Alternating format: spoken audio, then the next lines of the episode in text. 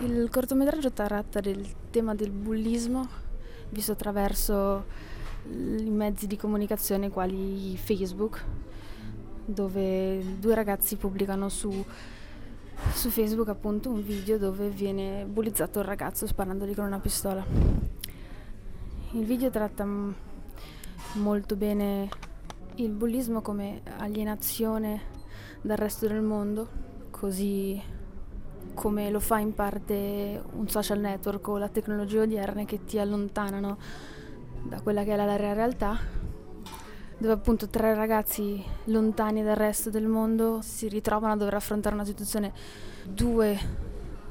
sono i bulli e l'altro subisce e dove la, la, um, situazione di potere cambia man mano fino a capovolgersi completamente.